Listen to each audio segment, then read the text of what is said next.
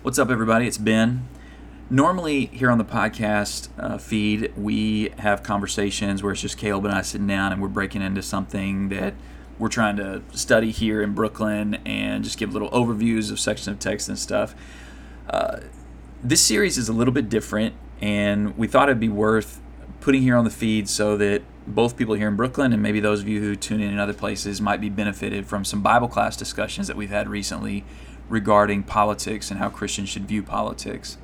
I'll go ahead and say at the outset this isn't um, a study that's designed to tell people how they should vote or even if they should vote or how they should participate politically or if they should participate politically. It's more about the kind of perspective Christians should have about their relationship to government and politics. Uh, these are class discussions conducted over Zoom over a period of weeks here in the late summer, early fall of 2020.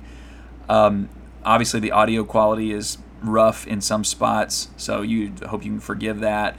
Um, we just thought some people might find it valuable to listen to what some other people are dealing with and thinking about in Scripture.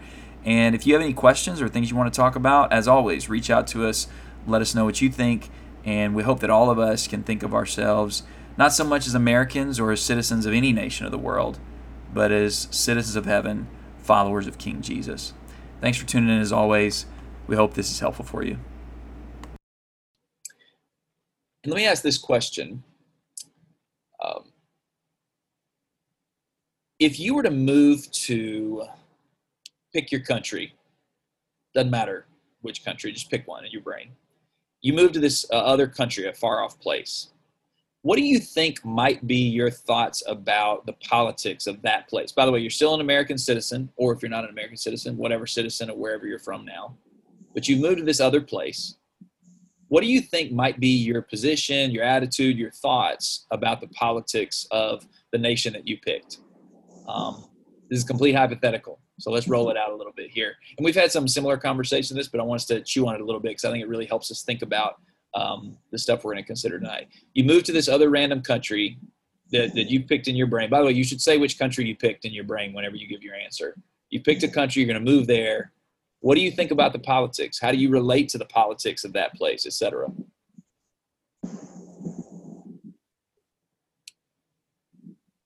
Let's say, for instance, um, I moved to England. Right. I'd have to certainly uh, brush up or bone up, if you will, on what their beliefs are and what the uh, major political party, if you will, is, and assimilate myself. If I okay. want to feel like I have at least some say as to what happens if I'm going to actually become uh, a permanent citizen of that country because that's okay. another thing to think about. Are you going to become a citizen? Or are you just there for maybe a month or two, or maybe a year?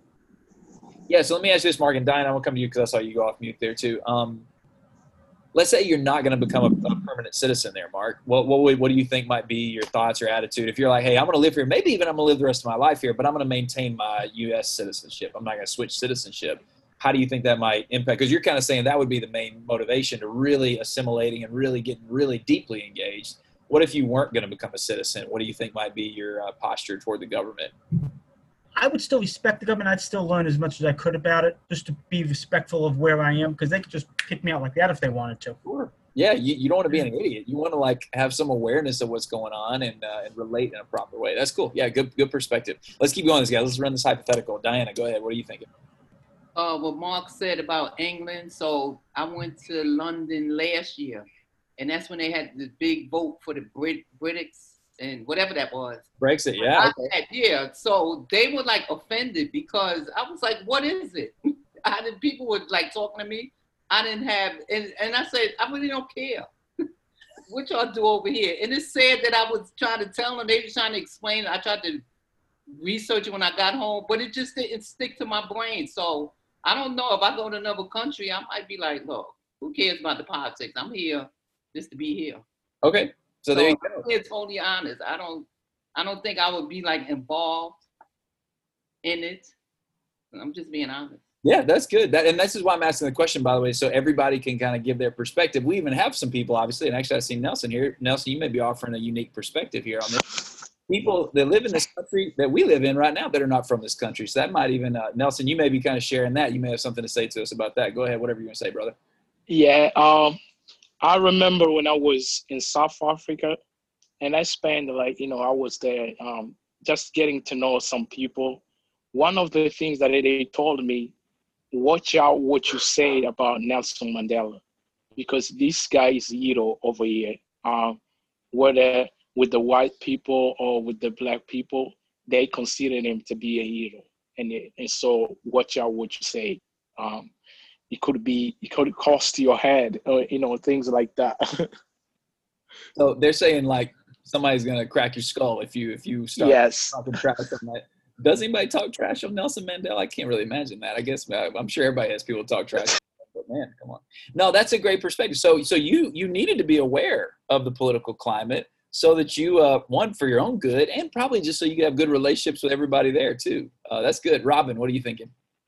Um, I was thinking about um, one of the things that um, Diana mentioned in terms of uh, England and Brexit, and um, I was I saw this clip of like how that all went down and how a lot of people after they voted for it um, a lot of the citizens actually on camera said that they actually didn't know what they were voting for um, and they just voted.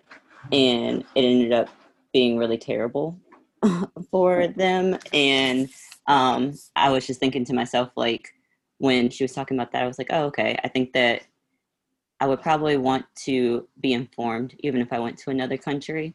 Um, even if i couldn't i guess even if i couldn't like vote and stuff because i'm not a citizen but maybe I could like try to break things down to people so that they like if they ask so that they aren't like not in, so that they're not uninformed and making decisions that will hurt them instead of help them and some of that may even be like in the brexit example you might be able to share unique perspective from your political background and have something to offer maybe even you know in contrast or in, in supplement yeah all right, cool. Any other thoughts? Uh, maybe some of y'all picked another hypothetical country that you were going to move to and how you imagine you might relate to the politics of that foreign country uh, where you're living. By the way, I love the answer we've gotten. It's such a range of, some of you guys have given some pretty specific examples. Some are just kind of a range of approaches. Some like, I'd want to get really into it. Some like, eh, I don't think I'd want to. Some like, I just don't want to get in trouble. Like, this is really interesting. I think uh, pretty cool to hear all this. Here's the point of the exercise it's it wouldn't be necessarily super easy to figure out how to relate to it always um and and that's the case for us too i should say that's always been the case of god's people and, one of the best things about the book of acts is that the book of acts is an expressly kingdom book it begins and ends with references to the kingdom and all along in between it emphasizes that this is who god's people are we're members of his kingdom and uh, and as such, the Book of Acts is neat because it kind of gives us the uh, founding ideals of the kingdom: the gospel, the resurrection, etc., love. Um, it also tells us about the the if we can put it this way, the internal politics of the kingdom. So you can think about uh, the economic policy of the kingdom of God. If you had to do that, could you do that? Could you give the economic policy of the kingdom of God? Well, I think a great place to go would be Acts 2, where they sold their possessions and gave to those of their number who had need. That's economic policy. That's the, the politics of the kingdom. Um, what about when crimes are committed? The criminal justice system of the kingdom. Well, you look at Acts chapter 5, where Ananias and Sapphira lied. I'm not saying that's always the criminal justice system, but you see the uh, execution of punishment uh, for crimes in the kingdom of God. Now, again, not always that uh, dramatic, but Point being, there's right and wrong, and, and it, within the kingdom, we have certain rules that we follow from the king. Um, social welfare within the kingdom, look at Acts 6. Uh, and, and, dealing with division, the, the dispute over the Grecian widows who were not being properly cared for. You guys get the point, right? There's a lot of internal politics, and I know it sounds like, wait, that's not politics, it's just Christianity. And yeah, that's my point. We're a part of the kingdom of God, so the life we live in devotion to Jesus, our King, it's our form of politics as we live for Jesus. Um, but the book of Acts also tells us a good bit about the, if I can say it this way, international politics of the kingdom of God, the foreign policy. How did the kingdom relate to the nations among whom they were living and that they were uh, associating with? So, like I said, tonight and next week, Lord willing, we're going to talk about that. And uh, what I want to do uh, for the next few minutes here is look at a few conversations to see what was the primary point of emphasis whenever Christians were relating with non-Christians, what and particularly political power brokers of the day. What were they talking about? What were they interested in? What were they most concerned with? My guess is we look at this, some of us may be like, but why didn't they talk about XYZ? Please bring that up if, if that hits your brain, if you if you kind of see that. Um, so we, because I think there's some things to talk about there. Next week, what we're going to do is look a little more at like how did they actually utilize their political means. Tonight, we're just going to talk about what was their discourse, what was their focus, what was their primary point of emphasis whenever they would think about and talk with uh, people of political influence. And that is the interesting thing. The early church had a lot of interactions with powerful political figures.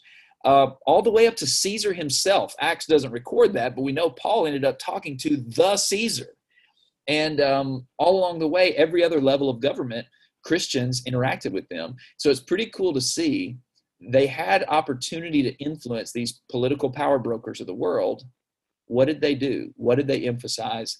What did they talk about? So we're not going to go through every single one of these, but we're going to go through a few passages here in the book of Acts that um, show us some things about how Christ's first followers related to and talked about and thought about world politics. So everybody look at Acts chapter 5.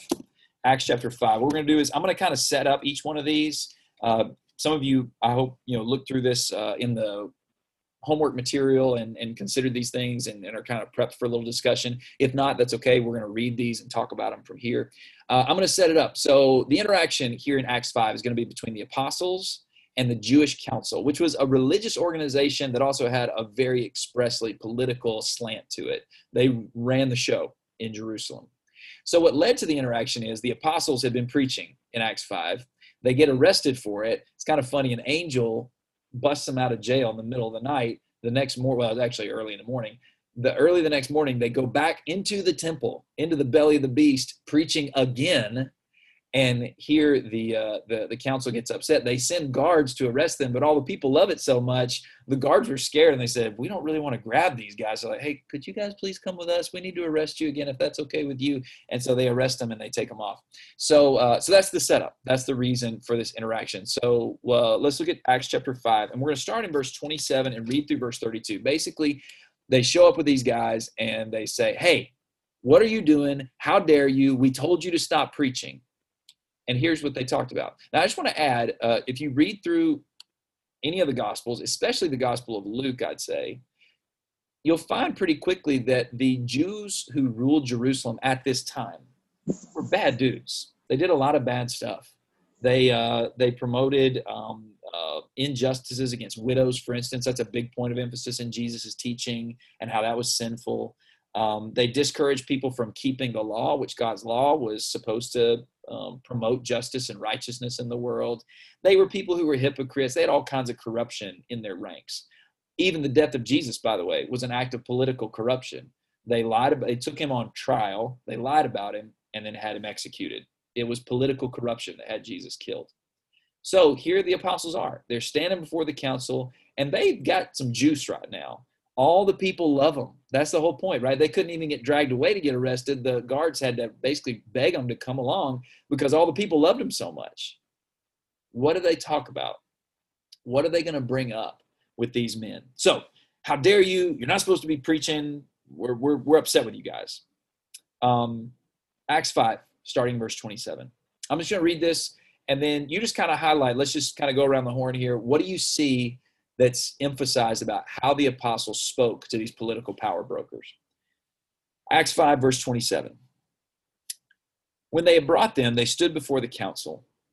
The high priest questioned them, saying, We gave you strict orders not to continue teaching in this name, and yet you filled Jerusalem with your teaching, and you intend to bring this man's blood upon us.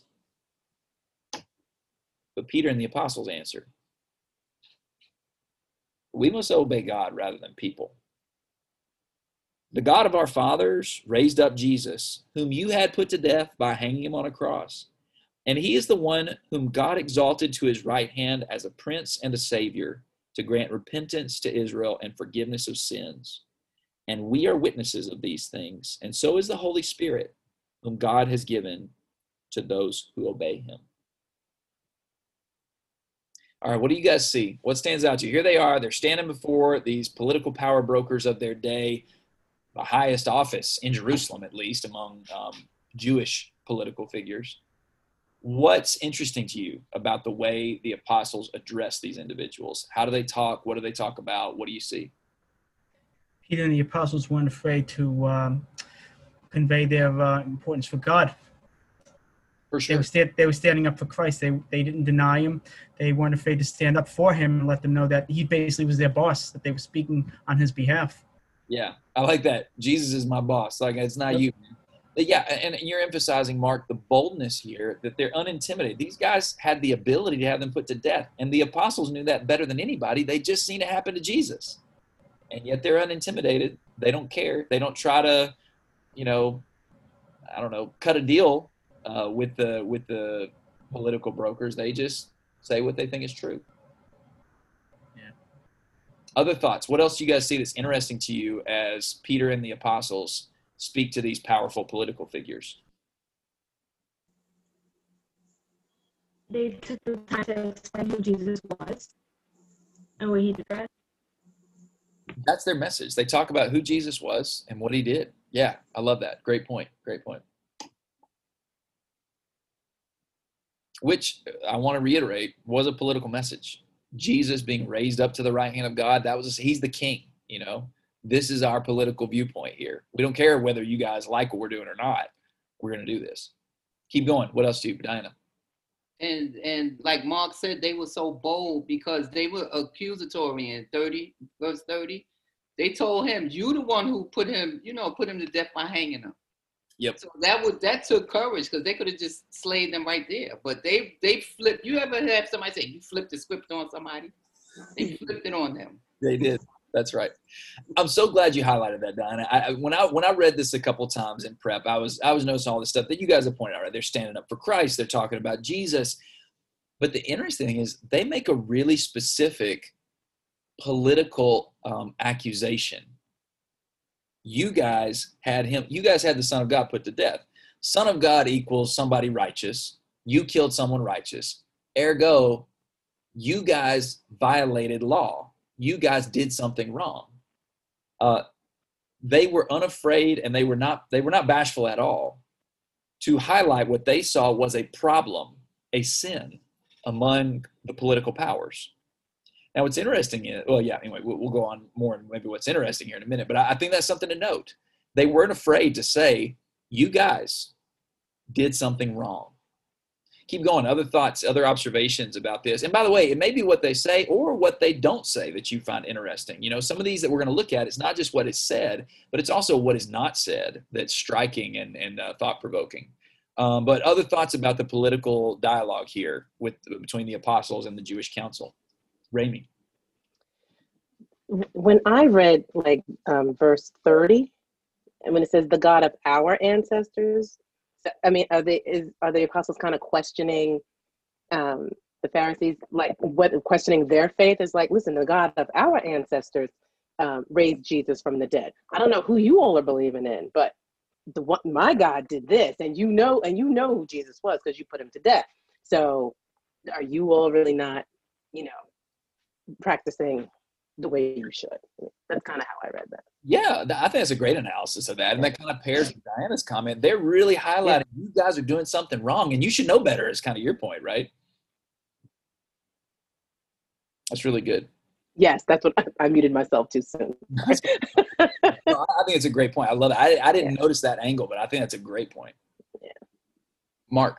I wanted to just follow up on something which I'm glad that uh, Mamie pointed out in verse 30, because if you go on to 31, if you continue, it says, He is the one whom God exalted to his right hand as a prince and a savior to grant repentance to Israel and forgiveness of sins. It's almost like a condensed version, if you will, of why God came here, why Jesus came in the first place, and what exactly he accomplished.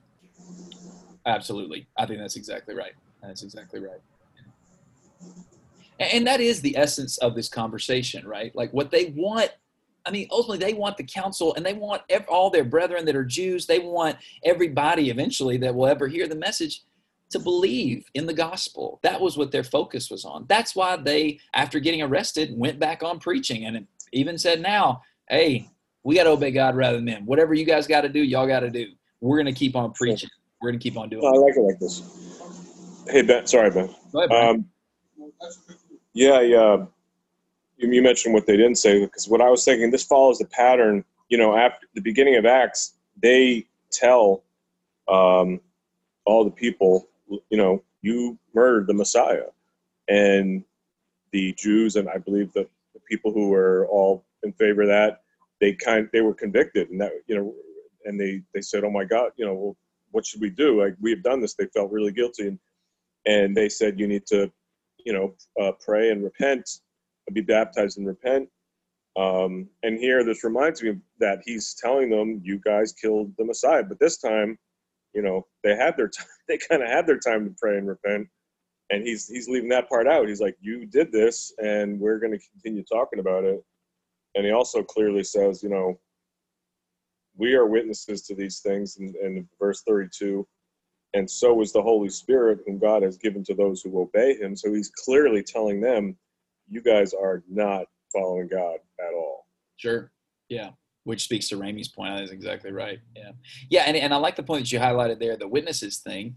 Uh, he's using legal terms here. You know, we're on trial. Well, we're look, we're stand. Actually, we're not on trial. Like, what's on trial is whether or not Jesus really is the Messiah, and we are witnesses. We're willing to stand up as witnesses for Jesus that Yeah. we saw him raised from the dead, and the Holy Spirit, who's producing miracles through the, our hands as the apostles, he's witness to all this. So, yeah, that's awesome. I, I love it. I mean, you guys have kind of hit, I think, most of the major notes here as far as um, you know what we've got here as the apostles. They're arrested for preaching, and then you know they uh, whoopsie daisy. I went the wrong direction here. Let me go this way. Whoops, there we go.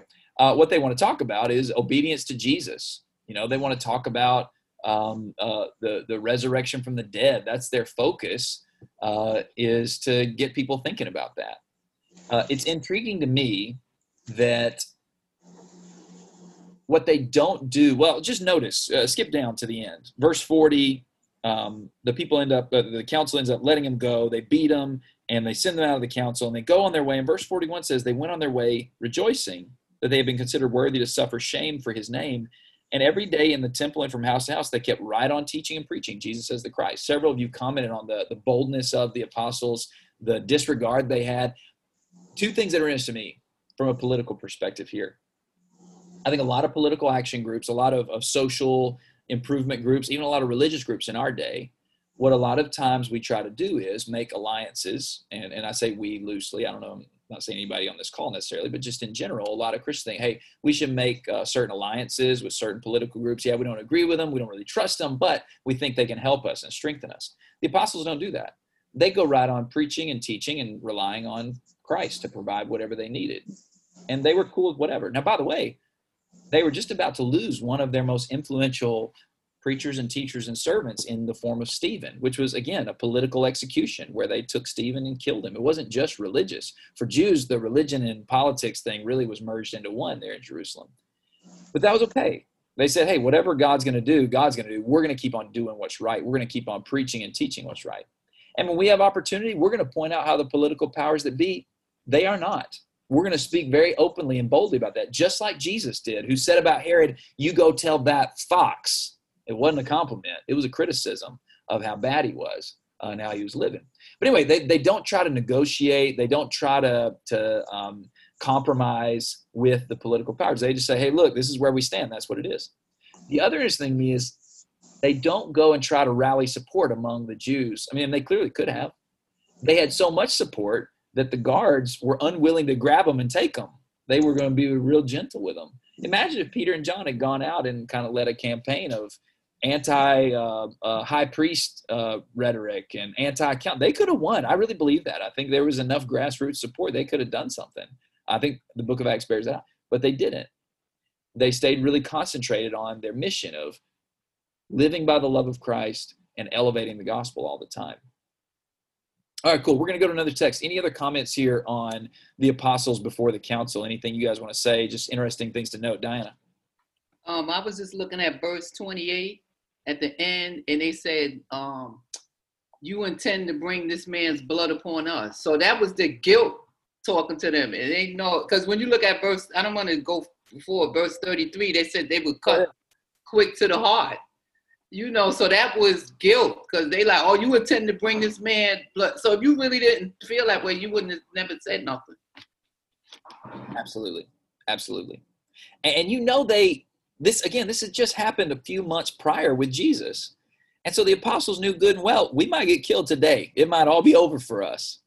We may lose, so called, to the political powers, but that didn't impact anything about their behavior. They said, listen, we know what's true, we know what's real, we're going to be real about it, and we're going to be unintimidated.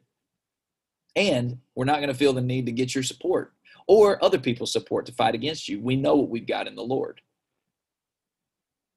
All right, cool. Flip over to Acts 8. The next time uh, I want us to see, there, there's some other interactions, by the way. I, just kind of curated a few examples here. Um, and really, even the other ones, they're kind of overlapping or kind of repeat examples of, of similar principles. Uh, but this is a really interesting interaction. Okay, so Philip, who is a servant in the church in Jerusalem, has gone up to Samaria. He started preaching the gospel, and uh, the Spirit sends him out of Samaria, where he's converting folks, preaching the gospel, building bridges between people who would have been racial enemies before. I mean, he's doing important work in Samaria. The Spirit says, Go to the desert. And so he does. And he goes into, into Gaza on a desert road and beginning in verse 27, I'm going to read verse 27 through verse 35. 27 through 35. And I'd like you to note the way this interaction goes and what's interesting to you. He's going to meet a, a, a, a, court official of a foreign government. I mean, foreign to him because he's a member of the kingdom of God, but I mean, foreign even for Jews. Um, and notice what they talk about, how the conversation goes, what happens. Acts 8, beginning verse 27. So Philip got up and went, and there was an Ethiopian eunuch a court official of Candace, queen of the Ethiopians, who was in charge of all her treasure, and he had come to Jerusalem to worship. The eunuch was returning and sitting in his chariot, and he was reading the prophet Isaiah. Then the Spirit said to Philip, Go, join this chariot. So Philip ran up and heard him reading Isaiah the prophet, and he said, Do you understand what you're reading? The man said, Well, how could I? Unless someone guides me. So he invited Philip to come up and sit with him. Now, the passage of scripture which he had been reading was this He was led as a sheep to slaughter, and as a lamb before its shearers is silent, so he does not open his mouth. In humiliation, his judgment was taken away. And who will relate his generation? For his life is removed from the earth. The eunuch answered Philip and said, Please tell me, of whom does the prophet say this? Is he talking about himself or someone else? Then Philip opened his mouth, and beginning with this scripture, he preached Jesus to him. All right, let's stop right there. What's interesting to you about this interaction between Philip and this court official, the treasurer? He's the guy in charge of all the money, so he's the secretary of the treasury, big, big, big shot, big time dude. What's interesting to you about Philip's interaction with this man? Philip is concerned that he wants to make sure that the Ethiopian knows what he's reading. He wants him to know the truth about Jesus. He cares about this guy. He's yeah. concerned about him. And and I like that you pointed out. I mean, he's concerned specifically about his spiritual well being. Yeah, good. What else do you guys notice about this interaction? And again, what what is talked about, what isn't talked about, whatever. And by the way, feel free to read on past. Diana did that a second ago. Y'all feel free to do that. I'm stopping just to stop at a certain point. You got to stop somewhere, but don't be constrained by that. Check the context some more if you want to see some other things. Uh, what else do you find interesting about this interaction between Philip and uh, the treasurer, Brian? I think it's um, interesting and, and kind of significant that he the eunuch asks a question that I think a lot of us asked when we first start reading things like the prophets, like, who are they talking about? you know, because they're saying they're saying the man, and then they start talking about the arm of the Lord, and you know, I think we talked about this where I'm like, okay, so the arm is Jesus. Now they're talking about Jesus. You know, so he's he's asking a really basic question, like, is the prophet talking about himself or somebody else? You know, and that's just a great way to kind of uh, helps guide someone, and that's what he asked for in the in the uh, prophets um, and then he goes on, and obviously the answer is is not simple because he he explains the whole story of Jesus. Yeah. And that's kind of like a lesson for us about how to read the prophets. See, read them knowing that they're talking about something else, or, or that they should we should be thinking about where is Jesus in the prophets. Good, good, yeah.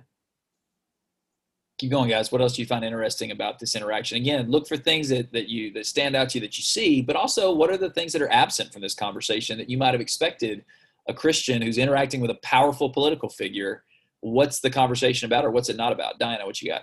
I find it interesting that an Ethiopian was reading the Old Testament script. I mean, you know, scripture. That's right. He came to Jerusalem to worship. Like, so how did he know how to read that? I just find that interesting that an Ethiopian political figure was reading the scroll. Yeah.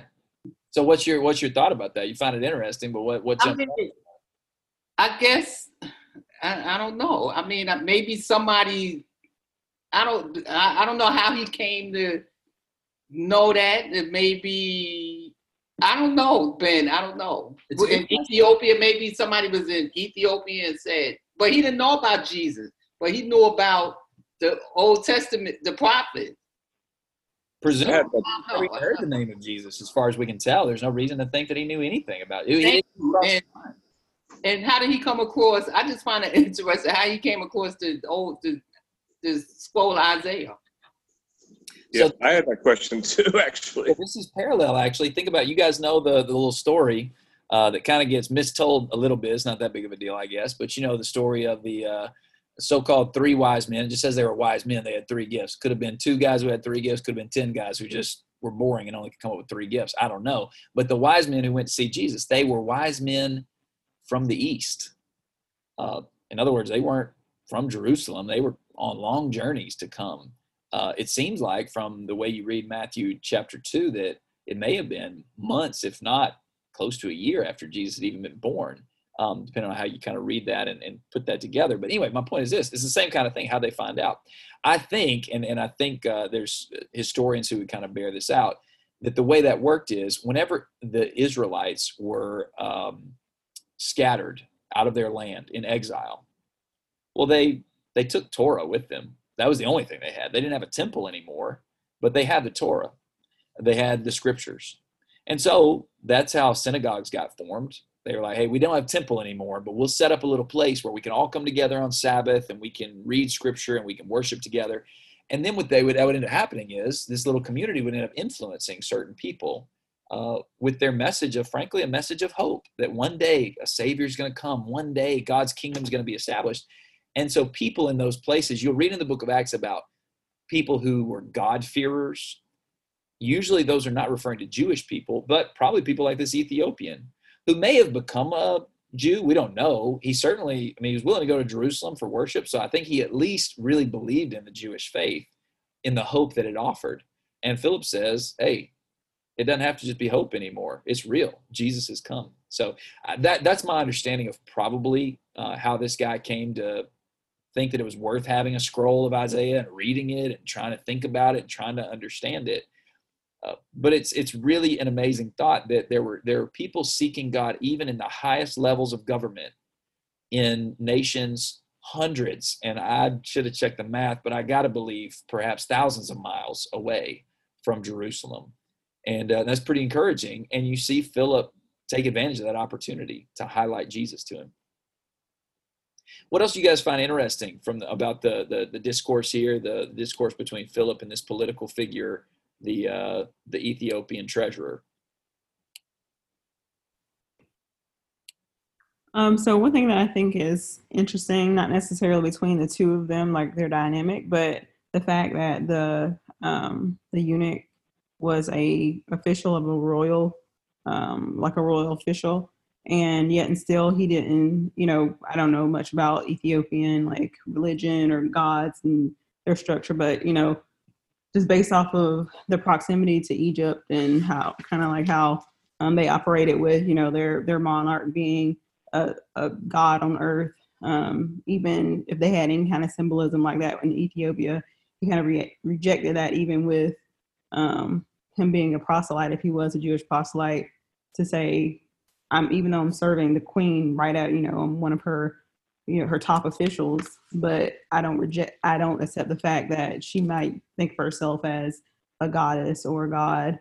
Um, and I'm going to seek after this Messiah that's been talked about in scripture. Um, and I think that's interesting. And I think that's um, also interesting that Philip recognizes that, you know, he is a, a top official and he's willing to um, help him in his way to um, kind of escape. Um, because I mean, it, it could potentially mean death to him if he went back converted um, and said, "Oh, actually, Queen, there's a, there's a real king and a real God, and it's not you." So um, I thought that was interesting. Yeah, yeah, I'm not real familiar with Ethiopian like religion and and and uh, political figures how that overlapped. As you point out, there's a lot of cultures where that was true, and even if uh, whether or not the the king or queen was designated as an actual deity, they would be treated with utmost reverence. And to your point, here he's he's converting to a religion that's going to really challenge a lot of his assumptions, a lot of his cultural presuppositions. He's willing to do that, and Philip thought he needed to do that, you know, and just preach Jesus to him. I think it's a it's a, it's a great point. I, I want to point this out. Uh, look a little further down the text. Of course, after this, they come by water, and the guy, apparently part of preaching Jesus, preaching baptism, because the man says, Hey, there's some water. Can I get baptized? Or what holds me back? And Philip says, Well, I mean, do you believe? The implication being the only reason to not be baptized if you don't believe Jesus. And he said, Yeah, I believe that he's the Son of God. And so Philip baptized him. Look down around verse 38, 39, 40. What, what ends up happening after this? Um, where does the eunuch go? What what happens in his life after he's converted to Christ? What do you what do you notice here at the end of the story?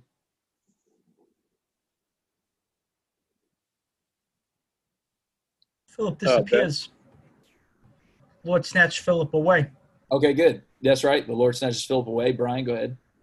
Yeah, the Lord, and I was thinking about this from what we read before. The Lord takes Philip away, and he makes a. They make a special point to say the eunuch saw him no more. Yeah. And I say that because what I one of the things I noticed in our first reading is that when he saw the eunuch, the eunuch had been, had gone to Jerusalem and had said that he was returning. So I was thinking, if he went to worship and he's returning, like you know, and he he said, I need to have someone to guide me. It felt like he needed someone to help him every time he read. But it sounds like maybe Philip explained so much of the word to him that you know what, like he told him the whole story. Now this guy could finish, you know, his a lot of his worship and study on his own because Philip took a lot of time to really explain it. Sure. Yeah. Yeah. That's a really interesting point. You know what, uh, Ben? So in my Bible it says when the eunuch saw him no more, but went on his way rejoicing. He could have been like, "Oh my God, what was that?" You know what I'm saying? Scared or whatever. But he rejoiced because he he knew in his heart then. So usually if you see like a miracle, something supernatural like this, you don't be rejoicing. you are not rejoicing. You like, I'm out of here. but he went on his way rejoicing. That's right. That's right.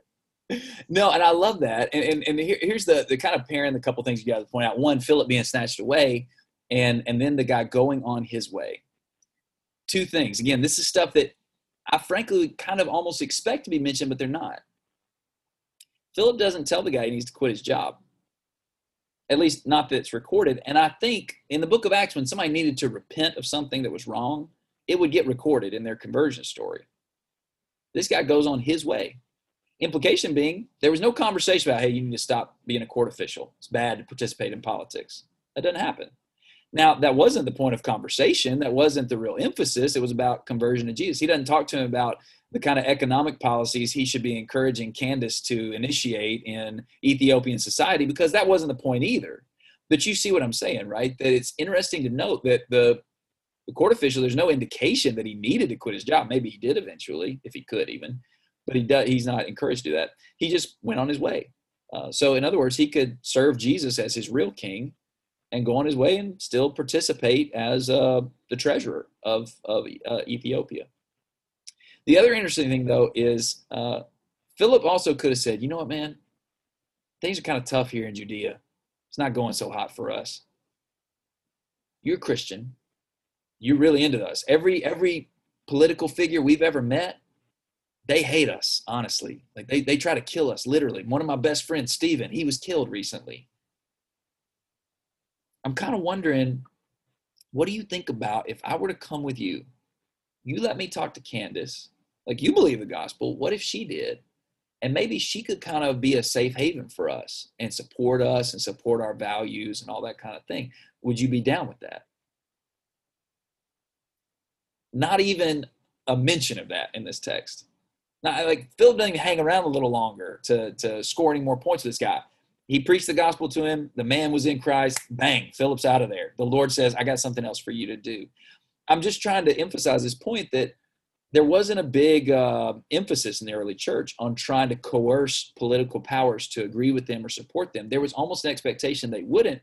And if anybody in government happened to be godly, that'd be great and it'd be amazing. And maybe governments could turn out to be godly, but that wasn't a priority for the early church. That wasn't a priority for Christ's first followers. All right, we're going to do two more and kind of pick up the pace a little bit with them. But look at Acts chapter 13. Acts 13. Paul and Barnabas are on a preaching, a uh, missionary journey. This is actually the first one that's recorded, if you don't count them going to Antioch as a missionary journey. It was kind of a missionary move. But this is where they're going to go from place to place, preaching the gospel and trying to meet folks and so forth. So in Acts 13, um, when you start in verse 5, it says, When they reached Salamis, they began to preach the word of God uh, in the synagogues of the Jews, and they also had John as their helper. And when they had gone through the whole island as far as Paphos, they found a magician, a Jewish false prophet whose name was Bar Jesus, who was with the proconsul Sergius Paulus, a man of intelligence. Sergius Paulus, proconsul, was kind of like a, we might think of like a governor or a, uh, uh, I don't know what you'd call somebody who, uh, not exactly like a mayor, but something kind of sort of in that vein. You know, uh, their political system was different than ours, but think in that term, like whatever's between a mayor and a governor, something like that. All right, so Sergius Paulus, smart guy, this man summoned Barnabas and Saul. Come here, guys. I want to talk to you. Why? He was seeking to hear the word of God. Uh, so back to our chart here of how these political interactions went down and what happened with them. Uh, we've seen in Acts 5, they get arrested for preaching. That's what kind of led to this interaction with the political figures. And whenever they get there, they talk about obedience to God who raised Jesus from the dead. Philip was sent by the Spirit to see the eunuch. Uh, and starting from that scripture, he preached Jesus to him. Here in Acts 13, it's actually the political figure who summoned them because he wanted to hear the word of God. So, maybe to put it another way, the reason why, what led to this interaction with a powerful political figure was the fact that they had been preaching and he'd heard about them and he said, Hey, I want you guys to come over here. I want to hear the word. I want to hear what you got to say about this. All right, so this is this is a big deal. They're getting to talk to this important political figure. They have the opportunity to preach whatever they want to preach talk about whatever they want to talk about, deal with whatever they want to deal with, act however they want to act. Listen to what they do. Verse 8. But Elymas, the magician, I think it's saying like that guy who was uh, Bar Jesus, for so his name is translated, he was opposing them, seeking to turn the proconsul away from the faith. But Saul, who was also known as Paul, filled with the Holy Spirit, fixed his gaze on him and said, and this is right in front of the proconsul guy, right? So you think you want to be on good behavior, you're right in front of this important political figure. And apparently Elymas was one of his buddies. Bar Jesus is one of uh, Sergius Paulus's buddies. So Paul says to Elymas, the magician, not the proconsul, not the political figure, but the guy who's trying to influence the political figure. Paul says, verse 10, you who are full of all deceit and fraud, you son of the devil, you enemy of all unrighteousness, uh, of all righteousness Will you not cease to make crooked the straight way of the Lord? Now behold, the hand of the Lord is upon you, and you'll be blind and not see the sun for a time. And immediately a mist and a darkness fell upon him, and he went about seeking those who would lead him by the hand. Then the proconsul believed when he saw what had happened, being amazed at the teaching of the Lord. Okay, uh, let's do it this way. You're the proconsul. You're sitting there in your fancy chair, whatever, and you summon this guy Saul with his friend Barnabas, and Saul's name is also Paul. And uh, okay, Paul, nice to meet you. And Elymas is there, and all this. What do you find interesting about the way this guy Paul? How does he conduct himself? How does he comport himself? How does he present himself before you? And you're an important guy. You're you're a big shot. And here this man Paul shows up.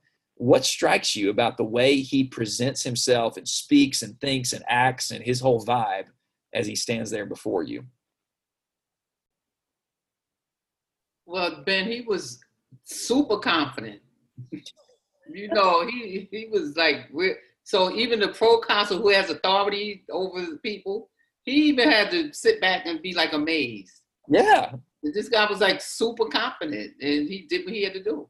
It's it's very similar to what we saw in Acts five. Now in Acts five, they're attacking the political figures. Here, the political figures observing the boldness, and it's like, whoa, what is this guy? What's going on with this dude here? He's just going at this man. No intimidation, no deference to me. I mean, I'm the one running the show here. I'm the proconsul. But actually, I don't think this Paul guy thinks I am running the show. I think he thinks somebody else is running the show. Y'all keep going. What else do you find interesting about this interaction? And if you were in Sergius Paulus's seat, if you're the proconsul, what would you find striking about this uh, man Paul and his his his buddy Barnabas? Ben, he probably said, "Yo, I ain't gonna mess with this guy, Paul." I think that's true. That's definitely true. yeah. Let me ask you this: What does Paul talk about? Two Elymas, two bar Jesus. What is the focus of the, the discussion, uh, or not really discussion, but the, uh, the the the assertions that Paul makes? What does he focus on?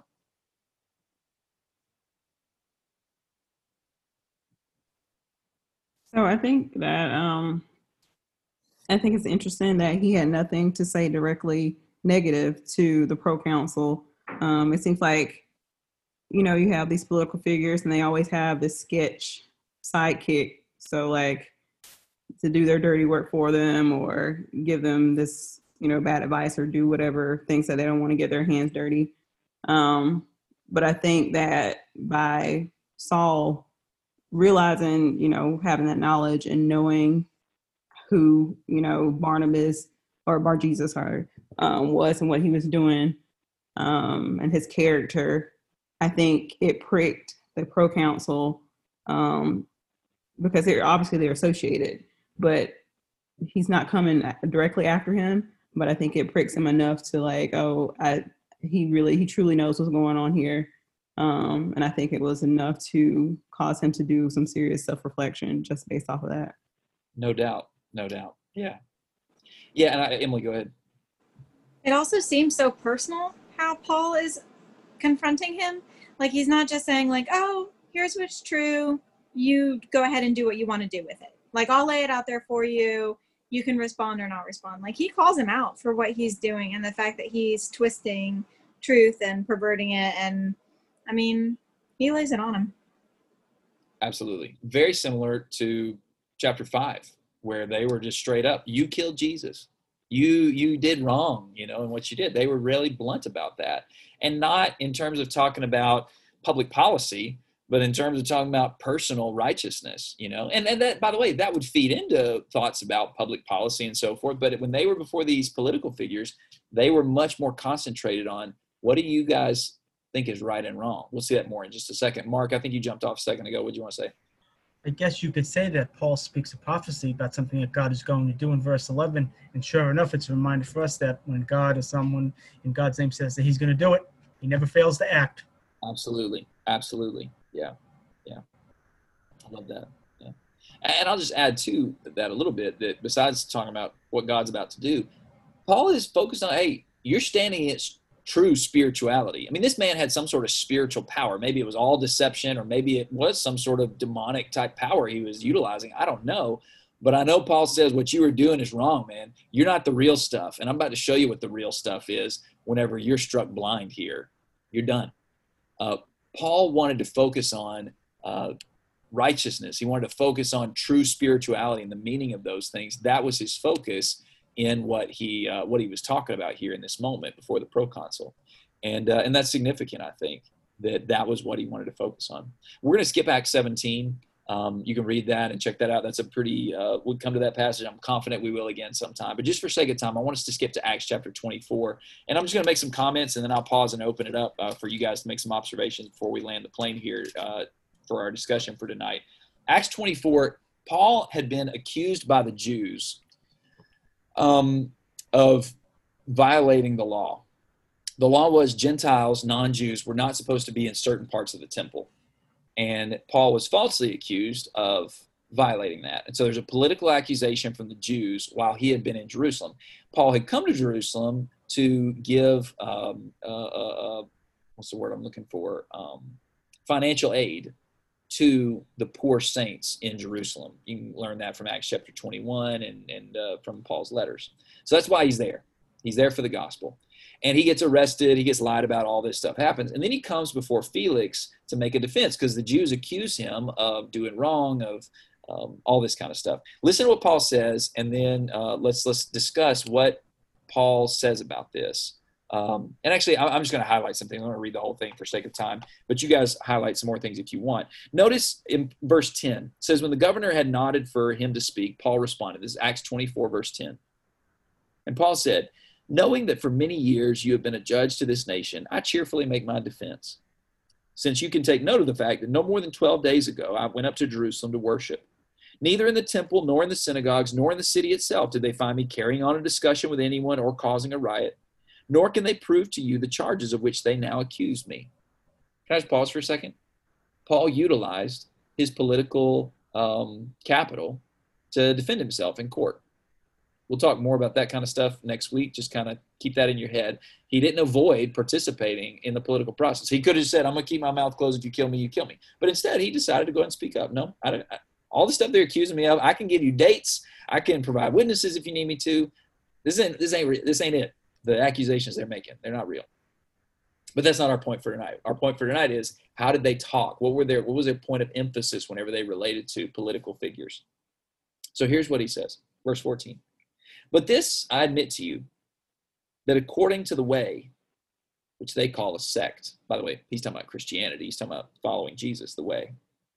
According to the way which they call a sect, I do serve the God of our fathers believing everything that is in accordance with the law and, ha- and written in the prophets, having a hope in God, which these men cherish themselves, that there shall certainly be resurrection of both the righteous and the wicked.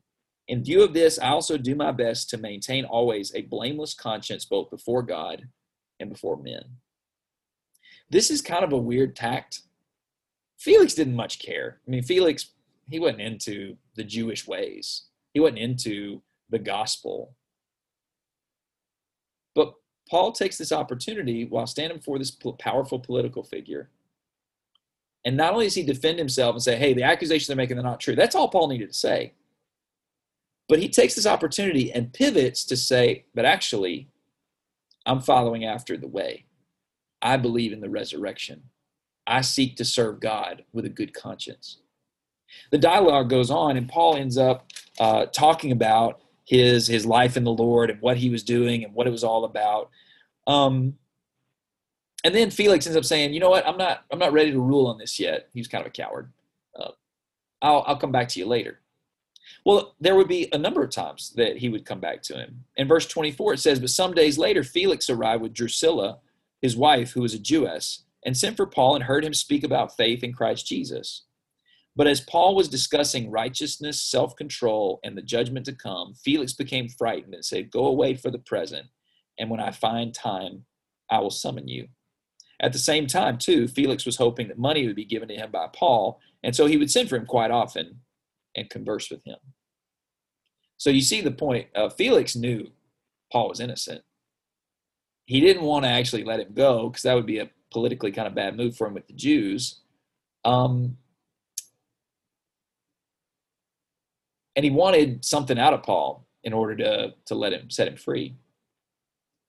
But as Paul meets him and talks with him, what do these verses say? You guys tell me what, what's interesting to you about what the text says about what Paul wanted to talk about whenever he would go meet with Felix from time to time. What was the conversation always about according to verses 24 and 25? About Christ and self control and righteousness. The king, so, you see, he was scared, Ben. Of course, he's scared. He knew he was about to go to hell if he didn't repent. I mean, that's it, right? I mean, he knew this is real stuff. You know, mm-hmm. look, Paul tells him about the kingdom policies. You know, he's there living in a foreign country, just like we in our little hypothetical scenario might be. And he says, "Well, let me tell you about my country. Let me tell you about how things are supposed to go with the king, who I serve." obviously Felix was a corrupt leader. He wanted a bribe to get Paul out of prison. He wasn't a just or fair, righteous person. And I'm sure that came up. But the context in which Paul talked about it was not a matter of public policy. Although, again, I'm sure they talked about that at some point. But the reason why it was important was because God was going to judge you one day, Felix. hey, the reason why you need to stop messing around is because you need to have self control because Jesus died on the cross to forgive your sins. And hey, you're not living righteously. You better believe in Jesus and you better start following. You guys get the point? Paul had this audience, a really unique audience with a powerful political figure, and the only thing he ever wanted to talk about was the gospel. He wanted to talk about righteousness. He wanted to talk about the judgment to come. That was the point of emphasis for Paul. That was the thing that was most important to highlight was the way of Christ, righteousness, self-control, judgment to come. You guys can notice a trend here, right? Uh, the early church was not opposed to worldly politics, just like Daniel and his friends weren't opposed to worldly politics, but they weren't particularly interested or preoccupied with it either. They were much, much more preoccupied with Jesus and his rule. Another passage that highlights this in Acts 4, the first time political figures stood against them. They arrest the apostle, a couple of the apostles, Peter and John. They throw them in prison, you know, all this stuff. And when they get released, they went and they raised their voices to God with one mind and they said, Lord, pay attention to their threats. Or, in other words, pay attention to what's going on in the politics around us and grant to your servants to speak your message with great courage. So many of you highlighted the boldness of these people and how they were willing to stand up for what was right. That was what it was about for them. They saw their primary foreign policy as, as not being about trying to get the Jews and the Ethiopians and the Romans and all these people to have kingdom values. Really, what they wanted, their foreign policy was to infiltrate these foreign nations Ethiopia, Judea, Rome, everywhere and to call people say, hey, why don't you come out? Why don't you come serve King Jesus? Why don't you leave behind the allegiances of the place where you are? Leave Babylon and come to the new Jerusalem, to the kingdom of God in Christ. So here's what I'm going to assert to you guys, and I'm going to open it up if you guys want to make any comments before we wrap it up for tonight. The political discourse of Christ's first followers was concentrated, and I really want to say, and I'll say, I think the book of Acts bears this out I don't want to say it for sure because I don't have a record of every single thing that every single Christian said, but I'll just say I think we can almost say fairly that the political discourse of Christ's first followers was exclusively concentrated on the proclamation of the good news, the gospel of Christ's kingdom rule. Again, that doesn't mean they completely were disinterested in politics. It doesn't mean they never talked about it. It doesn't mean that it was a non issue for their lives and how they went about things. But what they were concentrated on, what they were focused on in the things they thought and the things they talked with each other and the things that they talked about, even with the political powers of their world, it was about Christ and his kingdom. That was the deal. That was the focus. And I think if we want to be uh, followers of Jesus like these people were, we need to take that to heart and really let that resonate with us and guide the way we think about politics in the world. That doesn't answer all the questions. For instance, some might say, well, wait, can we participate at all then? Well, I'm going to say hold on till next week because we're going to find some stuff that you may think is kind of the opposite of what I'm suggesting here. I don't think it's opposite. I think it's just stuff we're having to hold together at the same time. Um, but we'll see some of the political action of the early church and how they related to the politics of their day in practical ways that I think are, are valuable for us to consider. Father, we praise you for raising Jesus from the dead, for making him King of Kings and Lord of Lords so that we can be safe and secure and at peace and have joy and have hope. This world, like you said to us, Lord, we only have trouble, but we're thankful that you've overcome the world and that in your victory, in your kingdom, we have security and we have direction and we have purpose. We pray, Lord, that you teach us to be like the early church, that we'd be people who would uphold the gospel in the way we live and in the words we speak. I'm thankful, Father, for the great discussions we have every week here um, testing each other's thoughts on scripture and trying to pursue the truth and to discover what's true and what's right in your eyes. And I pray you'd always help us to do that more and more. It's in Jesus' name we pray. Amen. The aim of the Way BK is to share the gospel of Jesus Christ across Brooklyn and beyond. For more information or to contact us, please visit www.thewaybk.com.